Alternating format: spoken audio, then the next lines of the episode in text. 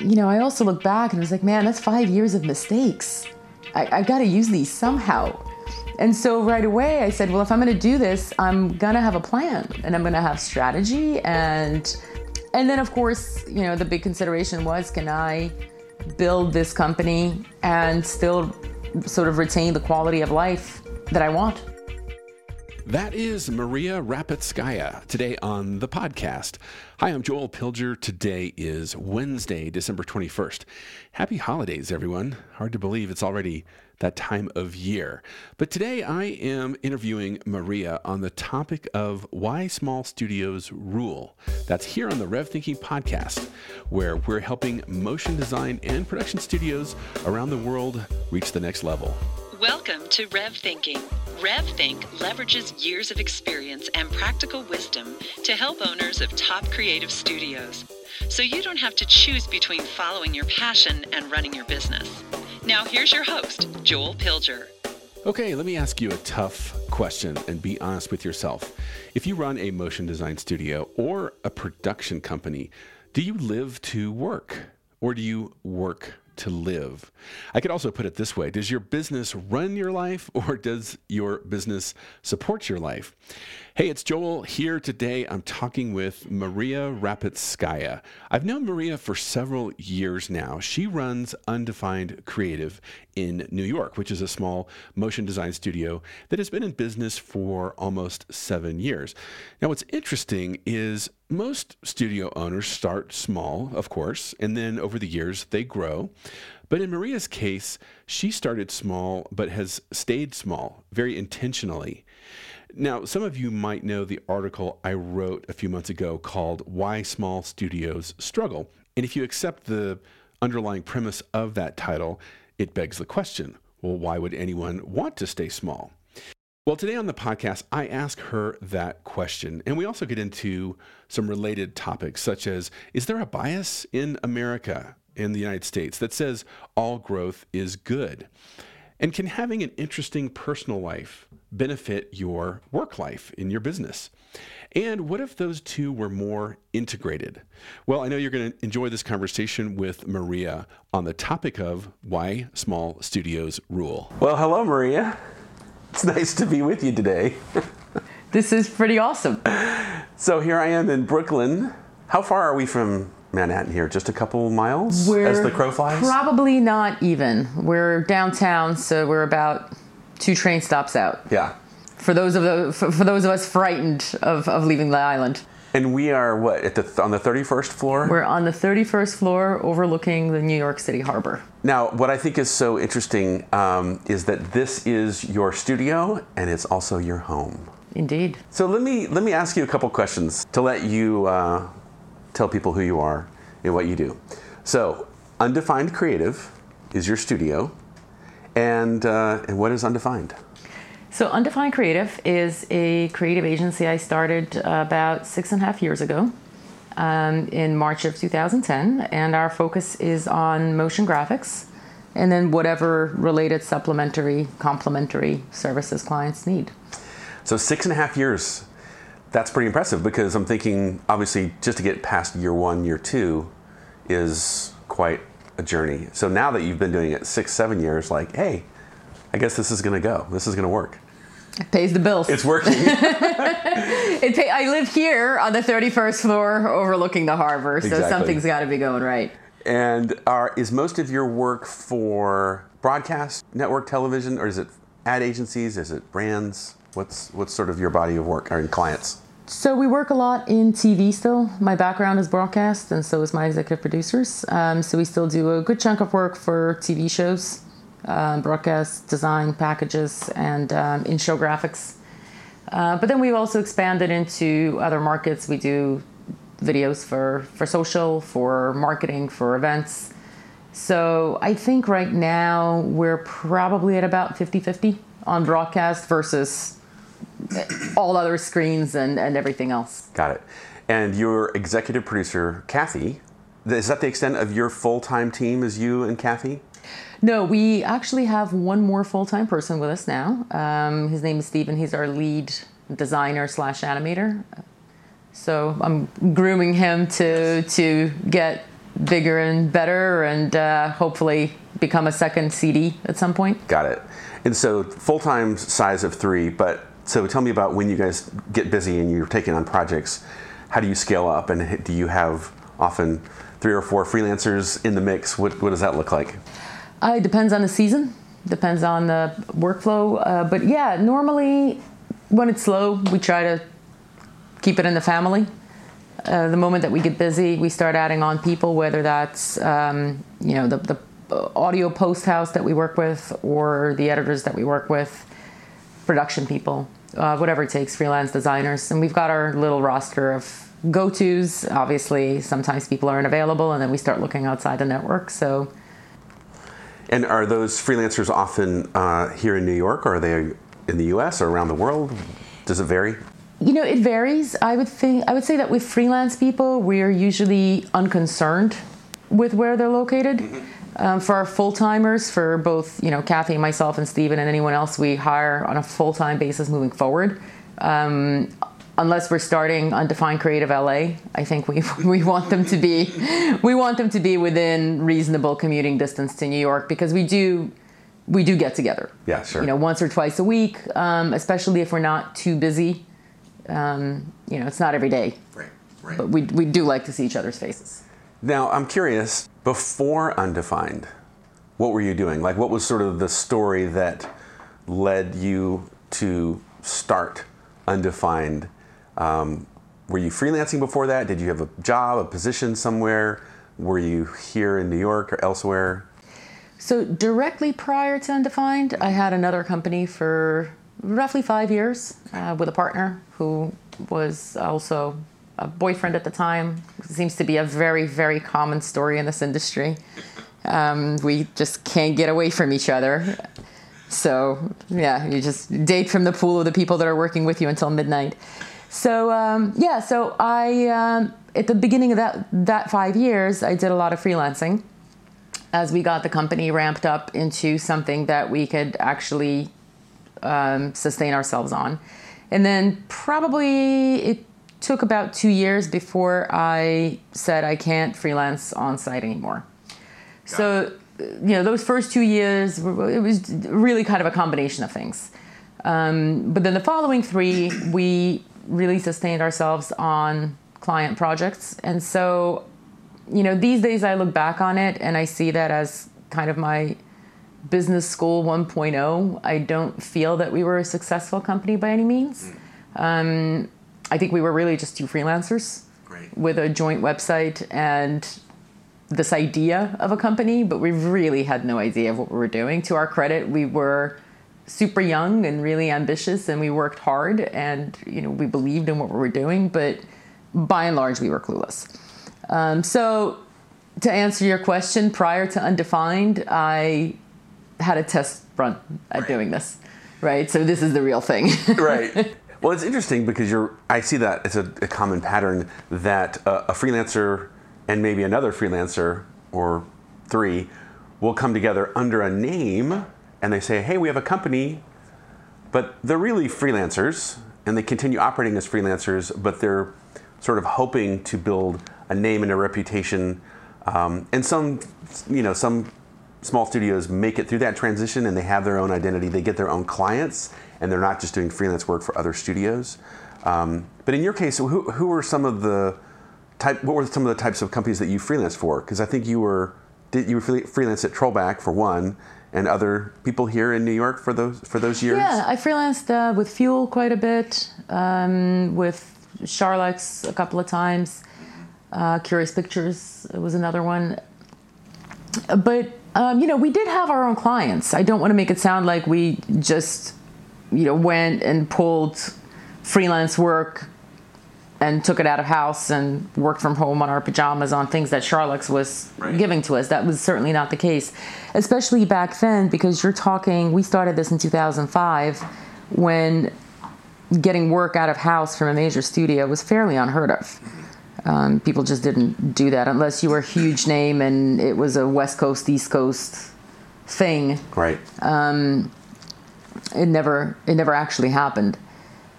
But we did have some some clients. We worked with uh, the Maury Show That's that's when that relationship got started.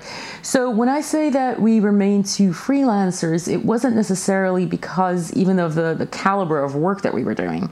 It was it was really a testament to how we were running the business. The fact that we had no stra- no strategy, no plan, no marketing plan, no business plan, no finance plan, no you name it. You could go on. You know, blank plan. right. there was none. We had a I had a vacation plan always. Yes, uh, yes, we'll get to that. but but you know it was um, it was interesting because like I said I, I still look back on it and I wonder how we kept that afloat. Um, a lot of it had to do with a good chunk of our work was coming from a place that was completely outside of broadcast and, and television and um, you know, we had this we had a whole segment of work that we were getting that was actually, believe it or not, casino gaming. Hmm. Okay. Um, and doing animation and illustration for video slots. So I think, I, yeah, it was just this really bizarre combination of of events and, and clients. Um, but at the end of the day, when I walked away, I, I really didn't even feel that there was a company there that was worth right splitting holding fighting holding on to. It was just the clients are going to go where the clients want to go and and there you are. Done. Yeah. and here i am. Now i want to say that i met you probably four or five years ago about four this summer okay yeah. and we met at the motion conference but when i met you i was immediately intrigued because well first of all you, you're thoughtful and uh, reflective person. And when you spoke at Motion, I want to say that first year that you you talked about designing your life, designing your no, career. No, that was year was, two. That was year that two. That was year two. The first what was year, year one? Was uh, professional volunteering actually. Yes. Okay. Okay. So professional volunteering. The next year was what was that title? That was the designing your life okay. story. And at that point, you and I became friends and I actually had an opportunity, what, about a year ago that we, we actually worked together and I did some consulting and, and so forth to, to help Undefined. But I think what I found so interesting about as I got to know you was that you really didn't fit into what I would call the typical pattern. How many times have I heard that in my life? yeah. Well, and, and so I think just to explain what the typical pattern is, is I don't know, maybe it's this Western or American predisposition that we have that if we start a business, we want more, we want bigger, we want better, and so we're growing. We're looking for bigger and better opportunities. We always want to grow, grow, grow. And your designing your life talk that you gave at Motion really sort of painted a different picture. It was a different paradigm. What was that? What was sort of the heart and soul of, of that topic that you delivered at Motion? you know, I, I basically spoke to this idea that this mythological work life balance that everyone likes to talk about these days is really only relevant when you figure out what on earth that means for you. And so that's going to be different for different people. And it has many components. There's the what you want to do with your work, what you want to do with your life, what you want to do with your time off um, what's important to you, what's not important to you. And when you sort of figure out what you want your big picture to be, um, you start slowly filling in the blanks and, and working towards it. And the big picture is going to evolve, and it's going to evolve constantly. Um, but you know, the idea being is that you know there's really no one size fits all. Right. Sure. And if you go through life thinking that success means A because that's what you've always been told and that makes sense and you're like yeah sure success is a and then you kind of risk being you know 60 years old and turning around and going you know i kind of think i had that wrong. So you're better off figuring that out at whatever whatever point whatever age you are right now. Yep. if you're not sure um, my advice is, is think about it because you could be headed in a completely different direction from where you actually want to go. So in your case what I heard you say was I sat down at some point and you you said I'm going to design my life and my business, my career, this industry is part of that, right? But there was a certain amount of intentionality that you went through that process with that I think is unusual. Because most people just say, well, I'm going to start a business, it's going to be great, it's going to be amazing, we're going to make a lot of money, we're going to be famous, we're going to have all this freedom, right? Um, but they, like you said, turn around many years later and say, wow, this isn't what I wanted, actually. So when you had the opportunity to define, sorry for the pun, um, but when you said all the time, yeah, when you said I want uh, I want my studio, undefined creative, to be about these things in order to create this kind of life. What was it? What were the big things for you? So I want to preface that with I had a lot of role models in my life for things to do and for things not to do. And I think case in point was uh, some of the places that I've worked were definitely a, a very heavy influence on that. Mm-hmm.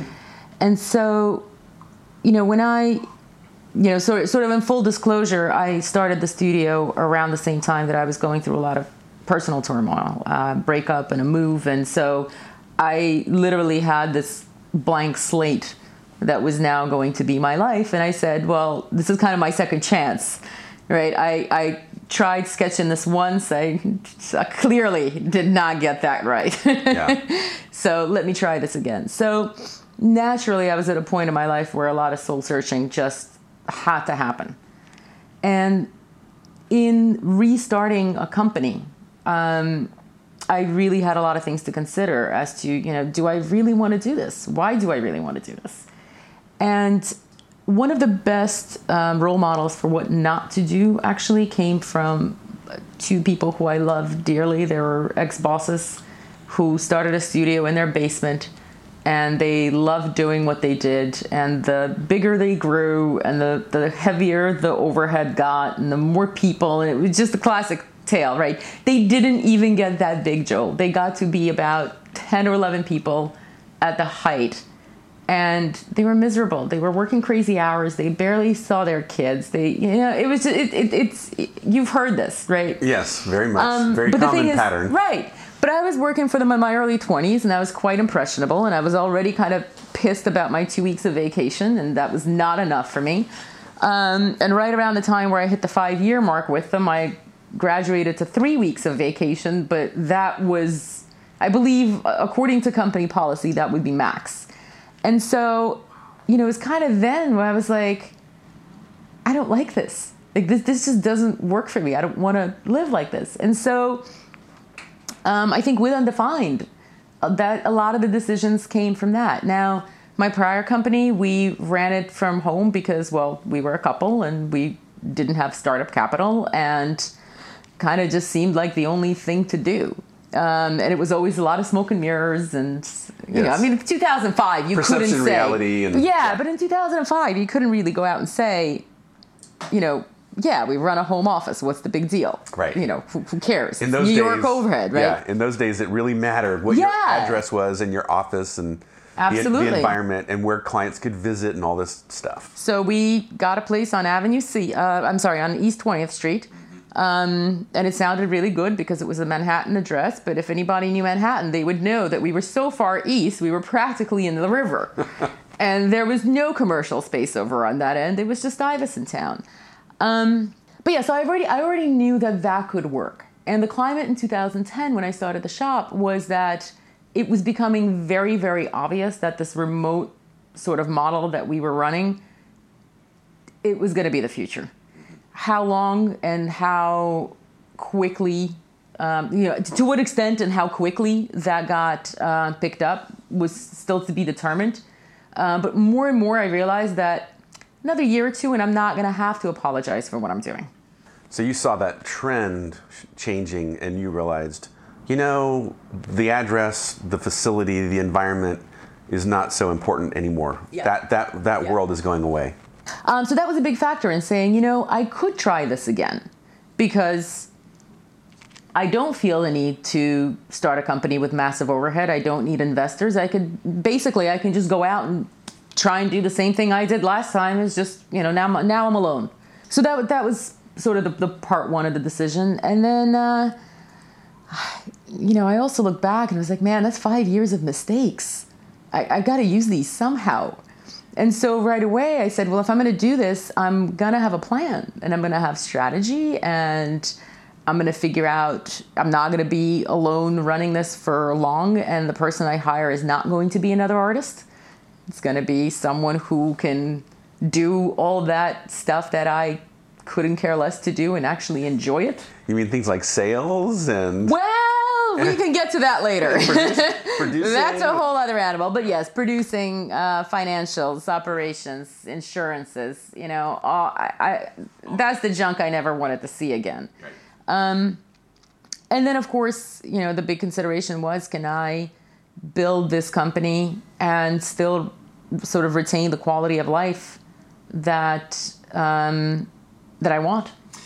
Now, on that, I would say that is such a loaded phrase that you just said there in terms of quality of life because most people hear that and they think, yeah, two to three weeks vacation, and you know, I get the I have the flexibility since I run my own shop of how I work and when I work and. To, but you've taken it to a whole nother level, I would say, because in your case, why was so? Answer me this: Why was three weeks vacation never going to be good enough for you when you were employed? Okay, so let's have, we're going to have to jump back a little bit here. So I grew up in the Soviet Union. Okay. That's A. So my idea of, you know, success is shaped by, you know, spending the first 10 years of my life in a communist country, Okay. right? So from that, you could probably gather that success to me does, has little to do with making millions. Right. Now, I also grew up in a place where my mom had, I believe it was, she would take two months off in the summer. Um, she was also always self employed. She worked from home her whole entire life, and she ran a small business and effectively in communist Russia um, from her house doing clothing design. So you know a lot of a lot of what you see here, it, it's I'm, I'm I'm really just evolving what she started. You are your mother's daughter. I'm, I'm 2.0. So, you know, why was three weeks of vacation never enough? Because that is not how I grew up. So, this idea of two to three weeks of vacation that you're begging someone to take and that you feel apologetic for taking, it's just not my idea of a good time. So, what is your idea of a good time? Because I think you sat down and actually said, I'm going to create a plan for my business to enable this life that I want to live and this lifestyle. And what did that look like?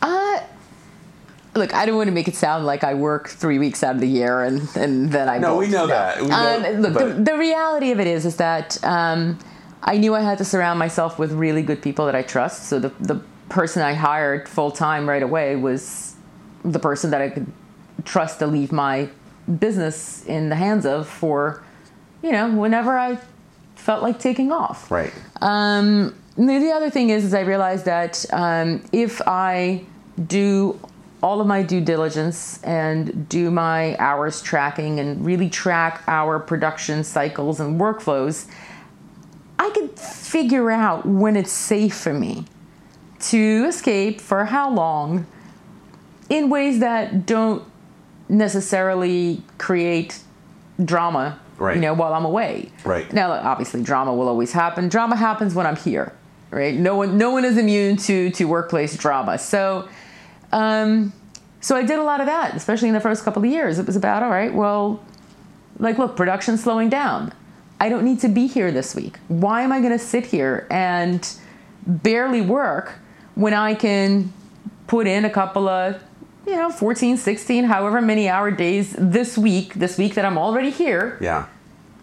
and next week I could be in Costa Rica. Right? So a lot of it just has to do with working smarter, um, which I think a lot of people in full time positions can relate to. You know, those days when it's 3 p.m. and it's a beautiful day outside and there is nothing for you to do today. But you are sitting there and you are sitting there on the clock and you can't leave until five if you're lucky, or six or seven, depending on the industry that you're in. And like, what, that's stupid. Why do we do that to ourselves? So, what's the longest chunk of time that you've taken off? The longest chunk of time I took was seven weeks. Seven And- weeks, and you, yeah. I'm, I know this, but I'm going to ask for our audience. And I'm guessing you traveled, I did. I did indeed. and for you, traveling is not like going upstate New York. What kind of places, when you do travel, do you? Where do you go? So if we're like gonna to if we're gonna take these seven weeks in particular, Okay. Um, I started with a one way ticket to Nepal because I wanted to do some trekking. So um, I did 70, 17 days on the Annapurna circuit, and that was amazing. And I'm guessing you're probably not on the grid when you're trekking, right? So you're fully out of pocket. Like you're For about the first two weeks of that, I was. like you don't have a laptop in the in Oh. your backpack and No, well, well, I took the laptop with me. I took the laptop with me because this this was also a very interesting situation. We um, we lost two big clients right as we were going into the fall winter.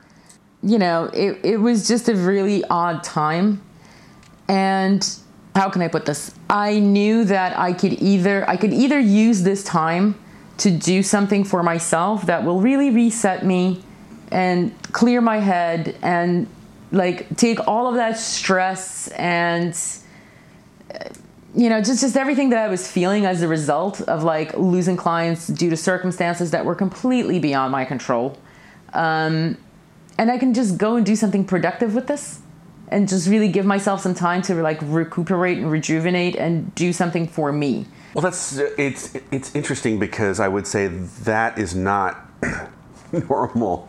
That's not really very normal. Most people who run a small business, if they had lost two clients and they said I have a 7-week window, they would say I've got 7 weeks to go find two new clients. I've got 7 weeks to uh, build up do a piece of spec work and do a new demo reel and create a new marketing plan and you're sitting here shaking your head like yeah no not me Not me. what yeah what is it that's so i don't know what is it that's different about you the way that you're wired that you can i don't know so you can shake off that temptation to just fill every little hole of time with work So, you know, in this window of time, I saw an opportunity. And for the first time in my life, I bought a one way ticket somewhere, and that's something I've always wanted to do. We got creative. My EP, um, actually, our friends who own a post house needed a, a part time producer. So we split her hours so that it wasn't a burden on either company. Um, and I said to her, you know, I'm going to send out a bunch of emails before I go to try and sort of reconnect with people. I'll do my best over this month or two before I leave on March 1st. Um, and then you email me and you tell me when you need me to come back. And if there's work, I've got my laptop. I'll park somewhere with a good Wi-Fi connection. Just for the next like three weeks, don't talk to me because I'm I, I'm not doing anything.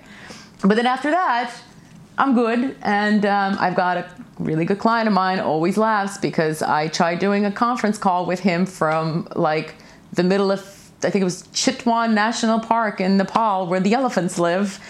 And uh, the conference call didn't go so well because the signal kept dropping. And finally, he was like, "Look, we could talk when you return. It's not a rush, but just I, I'm gonna need to know the story of where you were trying to speak from."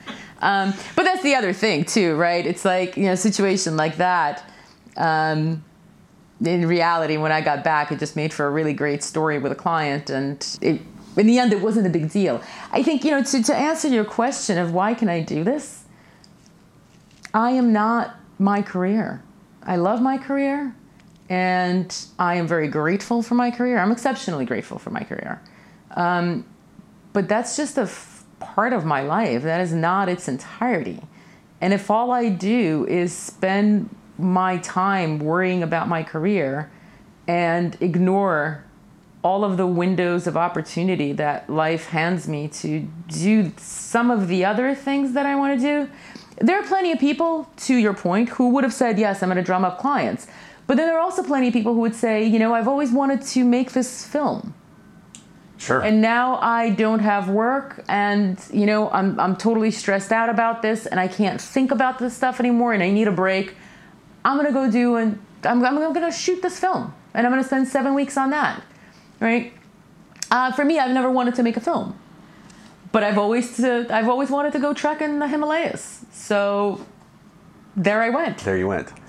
Well, I think you also bring up something interesting that you know we come from such a place of work as a default. I find it sometimes a bit exhausting talking with other people in the industry and all they want to do is talk about the job or the mm-hmm. work.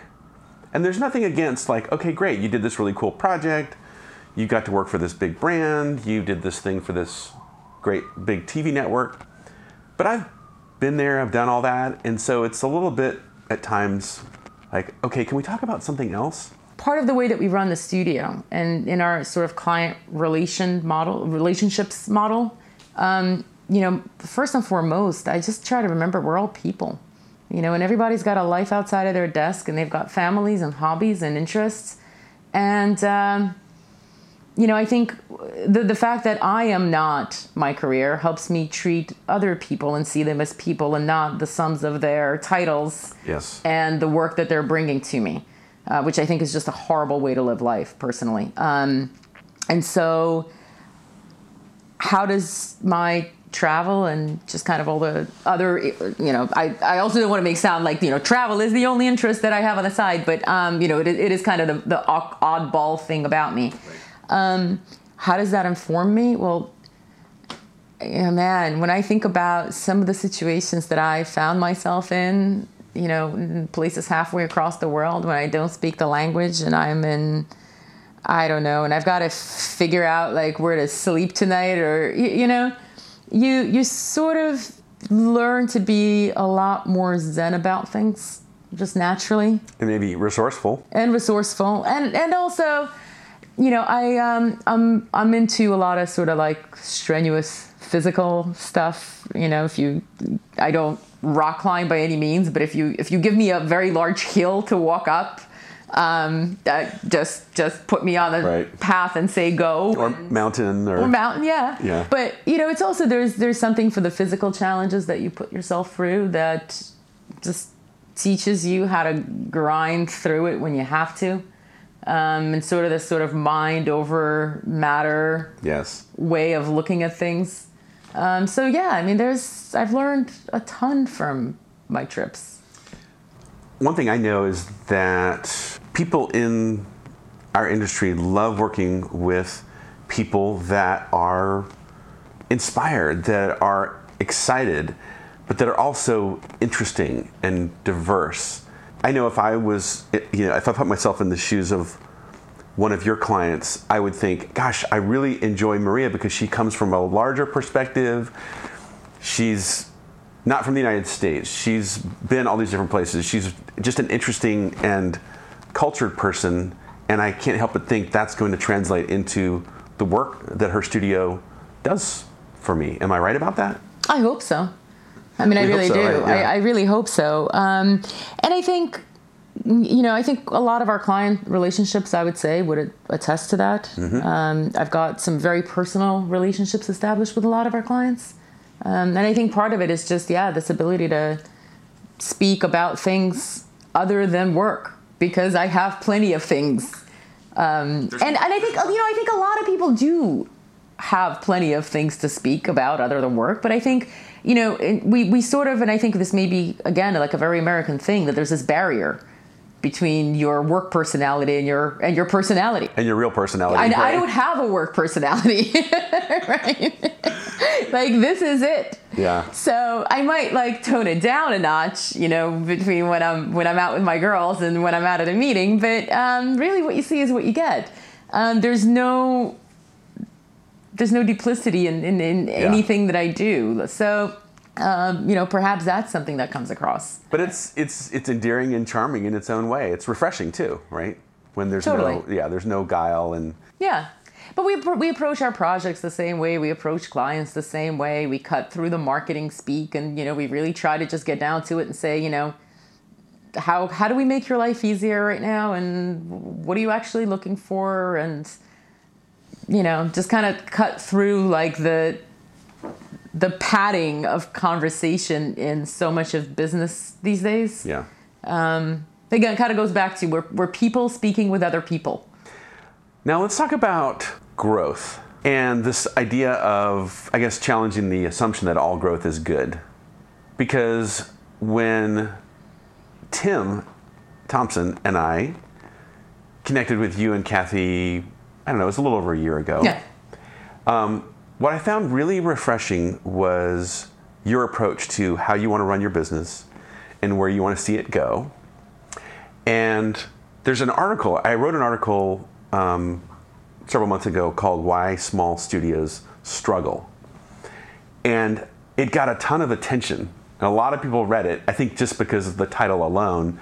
There's a lot of small studios, and when they see that, they say, oh, wait, what's, what's the trick? Like, what's the trick so that I can grow and succeed? And those certainly, there are principles and concepts for small studios that want to get to the next level. But I look at your model and I say, you actually have been very intentional about staying small. And I thought, you know, in some cases, small studios rule, right? Do you want to grow it? I think the key for us is controlled, sustainable growth, right? Um, do we want to get bigger clients, grander work? Sure, if it if it means continuing to work with good people, absolutely. Um, if it means taking on people that we don't want to work with, uh, no. You know, I, I don't. That, then that's clients as well as and that's clients as well. collaborators and- absolutely, absolutely. You know, our our key thing is that we work with and for people who share a mutual respect of each other, each other's time, um, you know, value each other's contributions, don't take advantage, um, and kind of the, the, that list goes on. But um, our growth does not necessarily mean doubling our revenue every year by any means. Um, I think at this point right now, we're three core full time people. They tell me they're happy with what they're getting paid, so I'm going to believe them.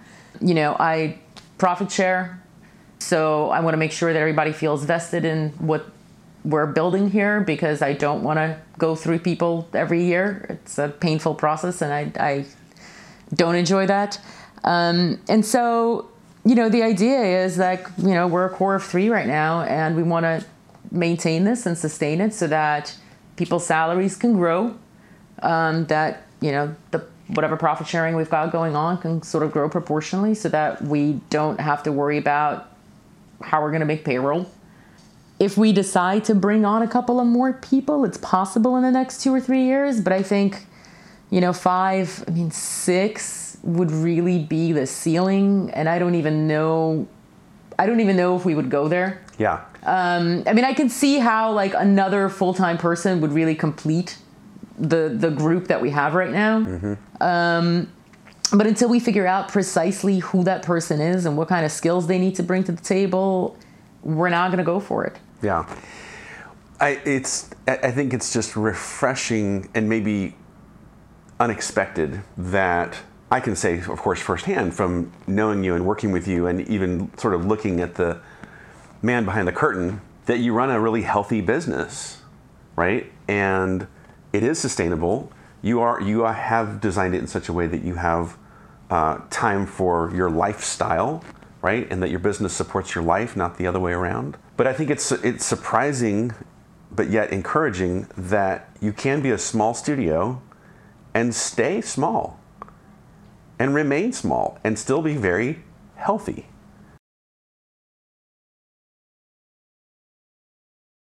Flexibility. You know, we're not this institutional gorilla with so many structures and people and salaries and overhead, et cetera, in place that if you want to turn the ship a little bit, 15 people have to approve it and get on board. Um, we don't have debt. We don't have financing. We don't have investors. When I want to make a decision, I have to clear it with two people. And at the end of the day, I, I'm the boss. So, you know, if, if I really stand behind something, it happens. Um, we rely on our own resources, but that's also not such a bad thing because that means we never get in way over our heads. Because we know, you know, we're a full time team of three people. There is only so much that we accomplish. There's only so much work that we can go after. There's only so much work that we can do. Right? So even the the thing about like running after new jobs, well, yeah, that's great. You know, I do plenty of business development, but um, in the end, you know, we we can't take on every project. Like, you know, we, do we turn down work? We try not to um, especially if it's with people that we love to work with and it's new opportunities and potential clients. Do we turn down jobs when they don't fit what we're trying to do? Yeah. Are we afraid to lose clients when they don't fit what we're trying to do? No, we'll do it. We don't do it often because I don't like to burn bridges, but you know, I had an instance actually yesterday when I washed my hands of a pretty long relationship with someone because it was very, very clear that we just were not on the same page about how work gets done. And how much fear went into that decision from your standpoint? Zero. Oh, because you it was very clear. Zero. Well, I mean, look, I again, this kind of goes back to I want to work with people who respect my time, who I you know, um, you, and you you know my whole stance on free work. We're not there's not enough time in this podcast to get into right. that. But um, mean, we don't want to spend a time ranting about the whole oh, spec work side of the business. Okay. No, you'll, you'll have to get me for that another time. But uh, you know, but it, it, it, it, was a situation where I, you know, went out of my way to try and help somebody, and in the end, they were just pissed because at some point I cut them off. Okay, I see. Sure. You know, and then it was like, you know what? Like, if this is the case, then anything you're drumming up right now, whatever opportunities you've got, whatever it is, I want no part of. Mm-hmm. Um, because if if we can't, if you can't work with me while I'm working with you for free, and do it in a way that respects my time and my decisions, then how are we going to work together when you have money? And you feel entitled fully and completely yes, sure. to the work that I'm doing yeah, that that's the that's the example of um, no one values that which they get for free. Indeed. Right, and that that that's why those type of relationships can be challenging, to say the least. But it does sound like that being small, small and staying small has at times required you to say no to those occasional projects or clients opportunities. And I guess it's nice just to hear you honestly say, sure, am I scared at times? Do I worry they're never, they're never going to come back? They went to work with a different vendor. Will they come back? Um, so those fears are there, but you're also going into year seven. So apparently it's working.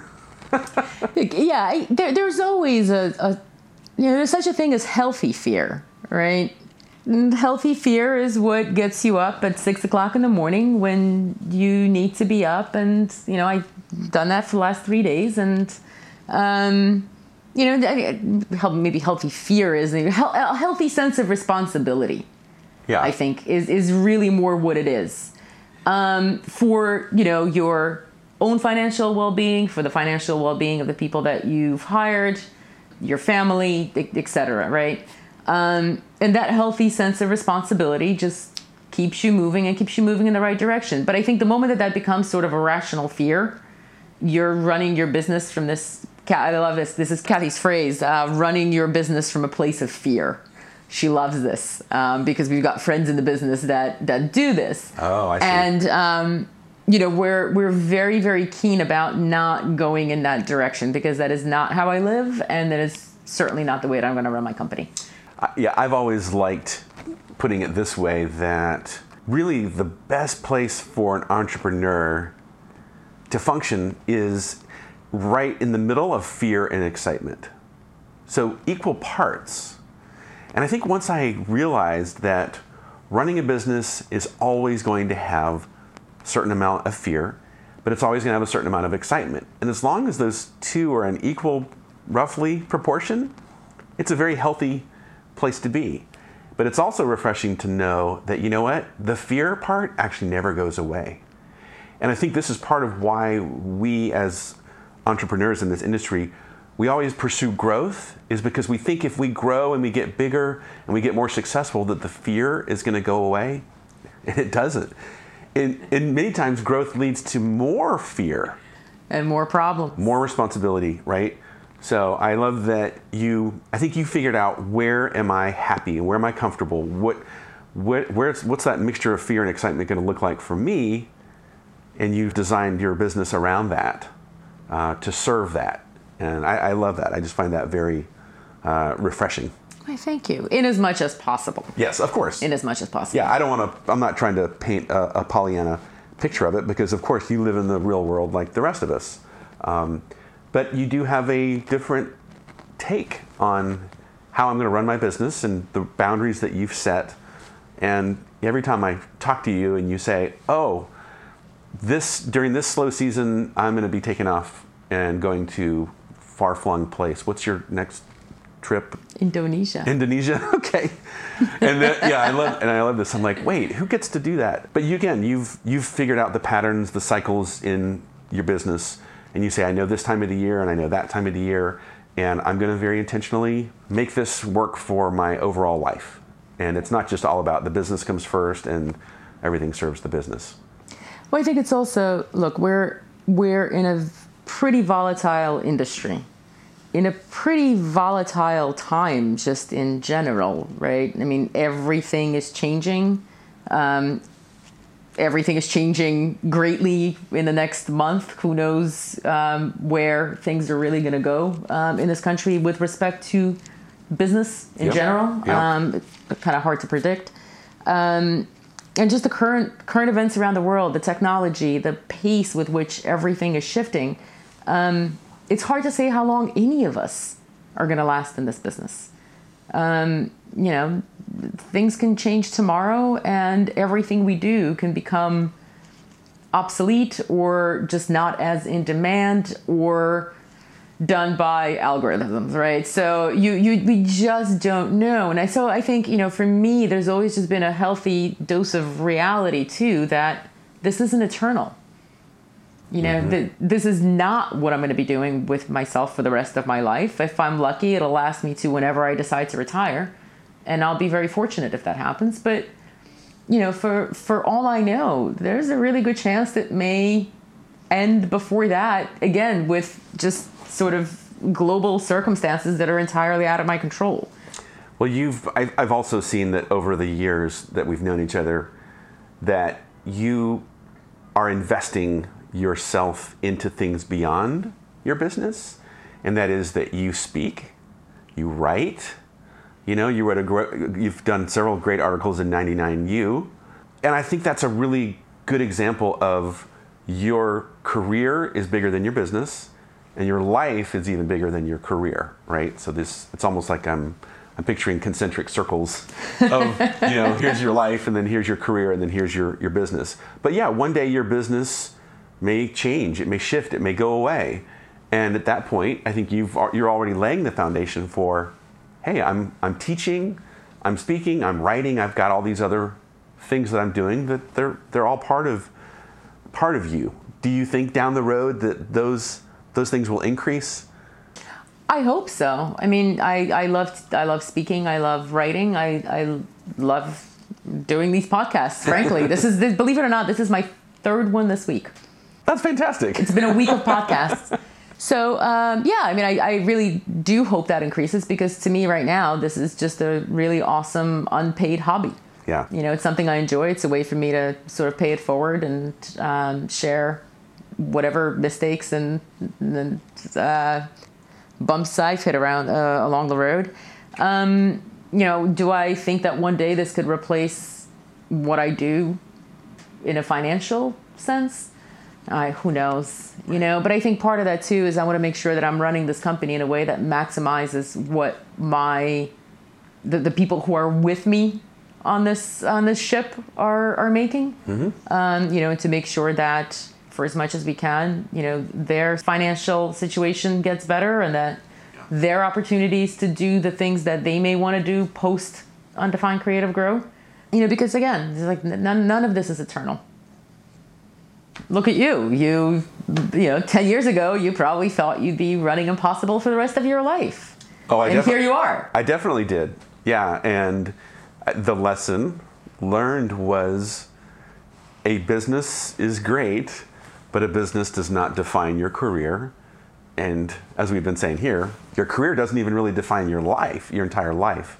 So, yes, everybody will go through transitions at one point or another. One day, your business will come to an end, and that's not necessarily a bad thing because there's more to do. There's, we all have to grow, we have to evolve, we have to learn, and in my case, I got to take my 20 years of experience and start translating it and giving it back, giving it away. So that's been exciting for me. Um, I wish I could say, yeah, 20 years ago that was my plan all along. but you know, full disclosure, uh, you learn as you go, and I had an opportunity to sell it, and then realized, wait a minute, I'm not done yet. Just because I I sold my business doesn't mean I'm no longer an active, uh, as Tim calls it, elder in the industry. So here I am. See, another 10 years, I may come work for you and Tim. That's right. well, thanks for this conversation. It's great to get your perspective, and I hope people enjoyed kind of hearing a little bit of the behind the scenes on how you run your studio and how Totally. it fits into your overall life. And I think it's been a really cool conversation. Well, thank you for doing this. I'm glad we finally got together. Cheers. Thanks for listening to Rev Thinking. For more insights on running your creative studio or to ask us a question, visit revthink.com.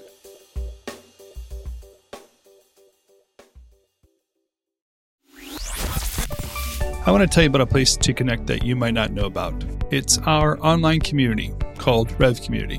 It's a great place to get to know other creative business owners like yourself, to share some thought leadership and read other encouragement, to be challenged in this new marketplace, new technology, ideas, economic trends. And it's a place to research.